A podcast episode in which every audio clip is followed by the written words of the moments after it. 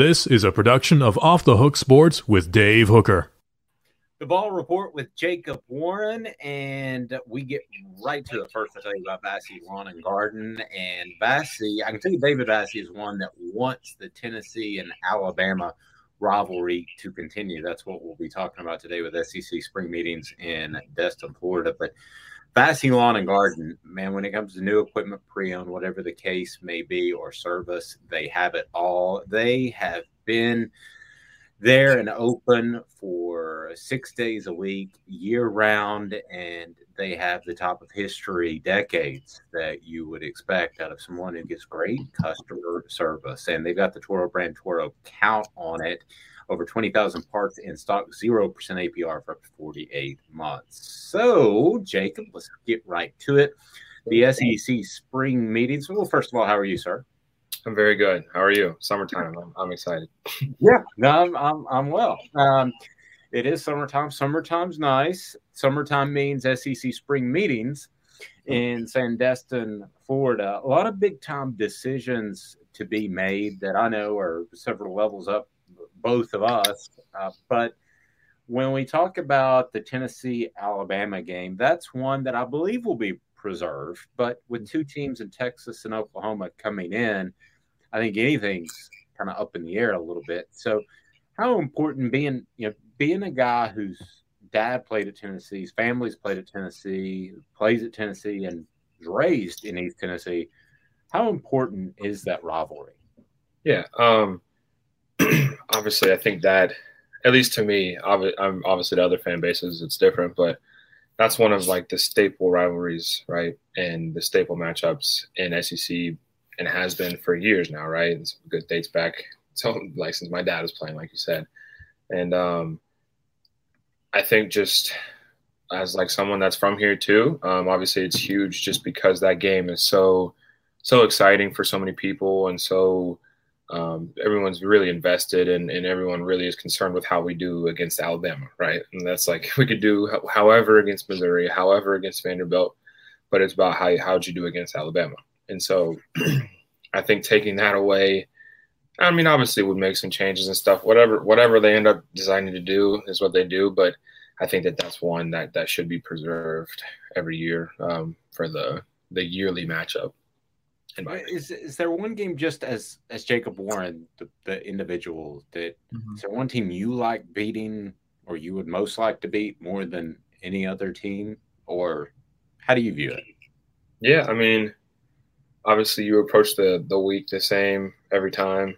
Um, I think for me, like like Florida, got. Like that's that's the one game that in my head I'm like, wow, like I really like I would just really like to beat these dudes. You know what I mean? Like when obviously you go into you go into that every week, and that's that's not what I'm trying to say, but it's something different about Florida. I think for, for me. That's that's understandable. It's earlier early in the year as well, which I, I think creates that anticipation, gives you something to think about. I know you're looking at the first opponents, but it's hard, right. you know, going way back to not think about Florida. For sure, yeah, and that's like I mentioned, like all the games leading up to it are everyone like are just as important. You know, I mean, they're they they count towards towards your record, and that's you know you'll be, you'll be remembered by that, but for sure, Florida is the one I'm, I'm looking forward to. They got to come up here this year, so we'll see. We'll see how it goes. What's your uh, favorite um, Tennessee? Going back to Tennessee, Alabama in that series, what's what's your first or maybe favorite moment, uh, memory of that series? Either being in it or being maybe a young man and watching. Just to, kind of your, what do you remember from that series? Um, I think the biggest thing that stuck out to me, like obviously 22 years old, and ever since I have been like able to remember, right, Alabama has been a pretty dominant force in college football in general. So like never had like we've never I've never actually seen Tennessee dominate Alabama in a way that I feel like I want to see. You know what I mean? That I expect. So um I think it was my first first time it was my first year traveling. So it must have been 2020 season, I guess. That was when we were at Alabama, right? No, 2019 season. Yeah, 2019 when uh, the Lane 20, Kiffin year, the block by Mount Cody. No, you're talking about 2000. I think it was 2019. I was on the team, 2019. Oh, okay. gotcha, gotcha. And I and I was actually at Alabama. We were at the state, like at their place, and like gave them, you know, what I mean, like really competed. I felt like, and it kind of came down to really just a couple of plays that kind of set that game apart. And so seeing that, I have a completely different like mentality on that rivalry every year because you know I mean like no one they also obviously have great talent, great players, a lot of depth, great coaches, but just seeing the fact that you know I mean we were so like we were so close and like if when we're watching film if we can correct this, not not make that mistake, not get that penalty, whatever it may be, the game's like totally different. And so now I'm able to approach that game you know, as a competitor, I've always approached it as like, yeah, we can win. We can win any game. Like any, any, like they put their pants on the same way. But like that truly kind of opened my eyes to see like they truly do put their pants on the same way. They make mistakes just like we do. So if we can capitalize on all of theirs and minimize however many we're making, know, we're gonna have a shot to beat anybody. So I think that was that was a big moment, I guess, in that.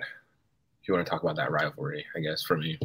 Yeah, definitely. Uh, year two uh, under Josh Heupel, do you feel mm-hmm. like defenses will be better prepared to handle the tempo? Um, maybe I don't know. It's it's one of those things like you can prepare for it all you want. Um, leading up to the game, you know, the of, of week the week of game prep for us, you can, you know, try to get your scout team to simulate our our tempo. You can try to you know, make the, the managers, the ball boys, whatever, spot the ball real quick and do all this stuff and try to try to emulate, simulate exactly how it's going to be. But I don't think anyone truly will be like prepared for it. Obviously, they'll uh, they'll expect it, but it's still it's still it's still going the same as it was this year. You know what I mean? Like all I'm trying to say, I think they'll they'll expect and they'll know what's coming, but just a matter of whether they're able to to uh, adapt and to perform against it is is a different a different thing. I was, I was wondering particularly. I was thinking about Alabama in particular because they run tempo. Nobody goes as tempo as you guys. Okay, so whenever I say tempo, realize I'm talking relative. so you guys are this fast. Everybody else is like. So they do run tempo on offense. So I'm sure they run tempo, high tempo in practice. Yeah when you face teams like that, does it help mm-hmm. them prepare? Do you think? Do you see on the field that maybe they're more used to going against higher tempo? Yeah, so Ole Miss is a good example, right? Because yeah, we played Ole Miss last year.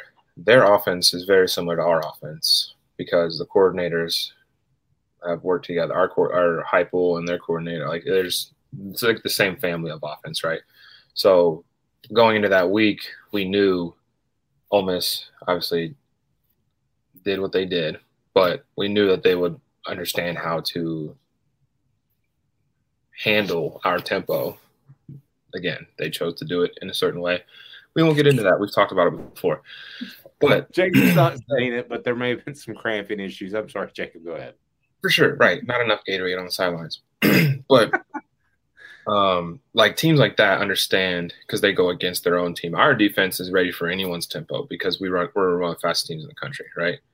So playing against it in fall camp, spring ball, um, a little bit during the season, whatever it may be, they're so used to the tempo that you know anyone can run tempo against us, and it's nothing compared to what our defense has seen. So I think that's an advantage for us. But I think for sure, like Alabama, the people that that run the tempo offense where they're calling plays and trying to get get the ball snapped are, are probably better prepared for for a team like us than someone who sits back there, waits for a call or waits for a signal in a huddle and breaks the huddle with 10 seconds left on the on the clock and snaps. You know, I mean, this I get that, and I can appreciate that offense because I'm sure they're much less tired than we are. But it's, I mean, it's it's all just at the end of the day, it's all just playing the games, one-on-one matchups.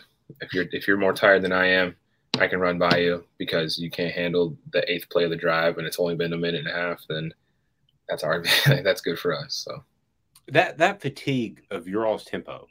Yeah. I know we got kind of sidetracked on scheduling, but I'll get back to that. That fatigue on your all's tempo, does it affect teams more during a drive or at the end of the game or both? I'd say both.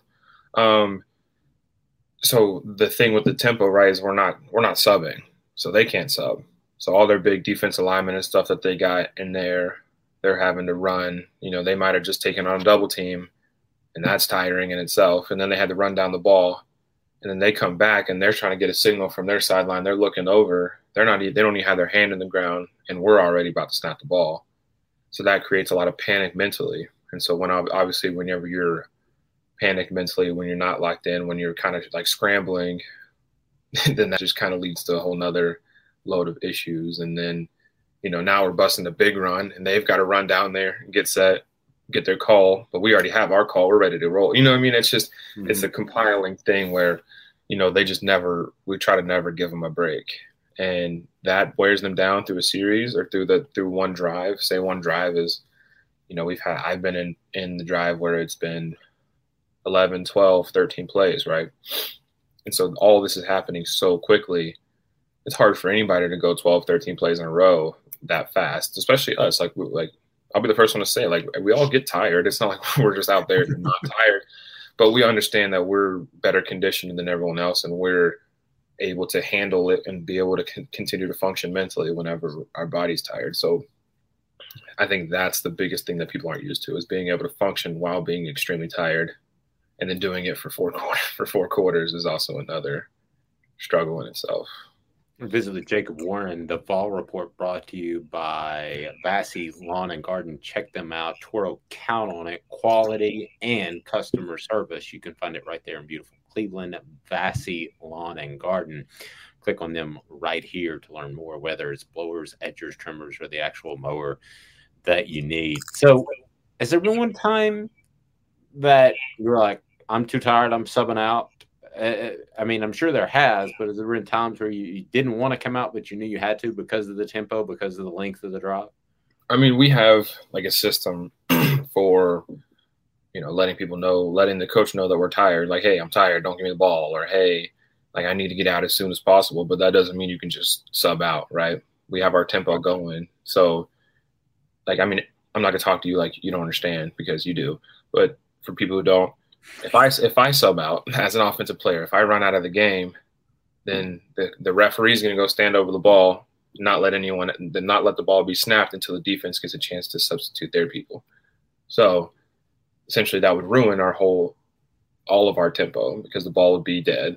We can't snap it. We can't keep playing fast. So pretty much I just have to suck it up and keep going. Keep, keep playing until there's a dead ball and the ball goes out of bounds, incomplete pass, touchdown, hopefully. That's usually what it is. You just have to go until we score. And then you're like, oh, finally, you go over to celebrate, celebrate with your teammate, and then you run off the field and get water and, and sit down on the bench and just try to recover. But that's, that's kind well, of I'm sure you I'm sure you played defense in high school, right?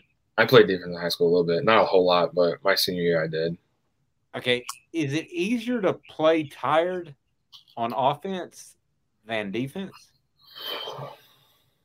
Well, see, that's the thing. It just depends. I guess if the defense, if the offense knows a particular player is, is real tired, say it's a big old defensive lineman or something, and they just know that that guy's getting worn out, say it's a let's say it's a nose guard and he's lining up in the shade on the left. Like I'm running right there every single time because I'm trying to exploit your weakness, right? He's super right. tired. I know he's tired. I'm going to continue to run the ball at him because he's tired. so there, it would really be terrible to be on defense because now you're just you're letting your team down, right? So I guess it's I don't know, but then on the other side, if it takes all 11 guys on offense to be able to run a play, right? So um, if one of them's la- like lacking, and if I'm tired and I miss my block, and I'm, I'm the key block on a play, then the, the play goes nowhere. So I'd say it's probably pretty, pretty, pretty equal. I'd say. What do you think about Texas and Oklahoma being in the SEC? I'll be honest with you, I'm still having trouble wrapping my head around that. I mean, I think it'll be weird at first. Um, people will forget at first, I can be like, "Oh yeah, I forgot." Like that. Yeah, that's weird. That's that's like Arkansas. Yeah, right like eh, that's new, but after a while, now we all just kind of accept the fact that Arkansas is part of it now. And then after a couple years, we'll all just accept the fact that Oklahoma and Texas are in it. So I think it's cool. Um, battle of the UTs. Who's the real UT? We'll see. I guess the time will tell. But um, I'm excited for the for the matchups. We get to play them and stuff. So obviously, I don't think I think that'll take place after I'll be gone. But um, 2025. Although some people think have thought that Texas and Oklahoma might make an early jump. Just go ahead and like get out of a bad relationship. Right. so, right. But we haven't heard of that yet. So it looks like you you probably be going as a fan or a coach. Right. Yeah, and I'll come back, come back and watch watch some of them and see how it goes. But no, it's cool. I think it's you know SEC is the best the best conference in in the nation. So everybody wants to be part of it. I understand that. So I mean, I think they're two good competitors, and they'll come in and and, and throw a little wrench and everything. So we'll see how see how they fare and see see how how it works out. Well, the other reason I ask is because with the SEC spring meetings going on in Destin, Florida, there has been conversation about going from uh, eight to nine permanent SEC opponents. Right. So to me, that to me the schedule's tough enough. I mean, mm-hmm. there needs to be some patsies in there and maybe one non-conference opponent that you get excited about. And I say you, I'm talking about the fan base. That's my opinion. What right. is your opinion? To me, nine would be too many to play. That's me. Yeah, I mean that's where. So it would be they add the one and then take out one non-conference. Right. So you say you play the same number of games, but theoretically there'd be a step up in competition. I would think. Right. Um. Yeah, I mean it's whatever. Like you know, I mean, like it's it's the difference between playing South Alabama last year and then playing Texas last year when we played South Al. Like obviously, you want that week. Not to say it's a week off because it's not at all. After I just talked about like everyone, every game is just as important because anyone can come in and win on any given Saturday, right? Yep. But I think you know some games where if we're able to go out and execute like the South Alabama game, we're able to go out and execute like we should. That also gives opportunities for all of our backups, all of our younger guys to get in and get reps, live reps, um, and give them opportunities to play. So I think that's a huge part of it too. You know, I mean, if say we're say we add one more extremely competitive game, and that's just you know 80 more reps on all of our starters versus our starters taking half the reps and then you know i mean everyone else being able to split up. I don't know. It's just that's all also dependent on whether we actually take care of business in the first half or the first three quarters like we should against a team like south alabama. But i don't know. Obviously i'm not in position to make the decision but i could see you being an athletic director at some point. After a successful nfl career and career as a kinesiologist you're a smart well thought out guy. I could see ad yeah. in in your future athletic director. I don't know. Maybe I'll have to add that to the list. See what I have to do to be able to do that. I feel like I'd have to have a, some kind of degree and education. I don't even know what you have to do to do that. But well, used to be you had to coach football, but that's going to change. You got to be more of a, a CEO now. So, right. but for Jacob Warren, I'm Dave Hooker. We'll talk to you next week. Thank you, Vassy Lawn and Garden. They bring you the Vol Report today. This is a production of Off the Hook Sports.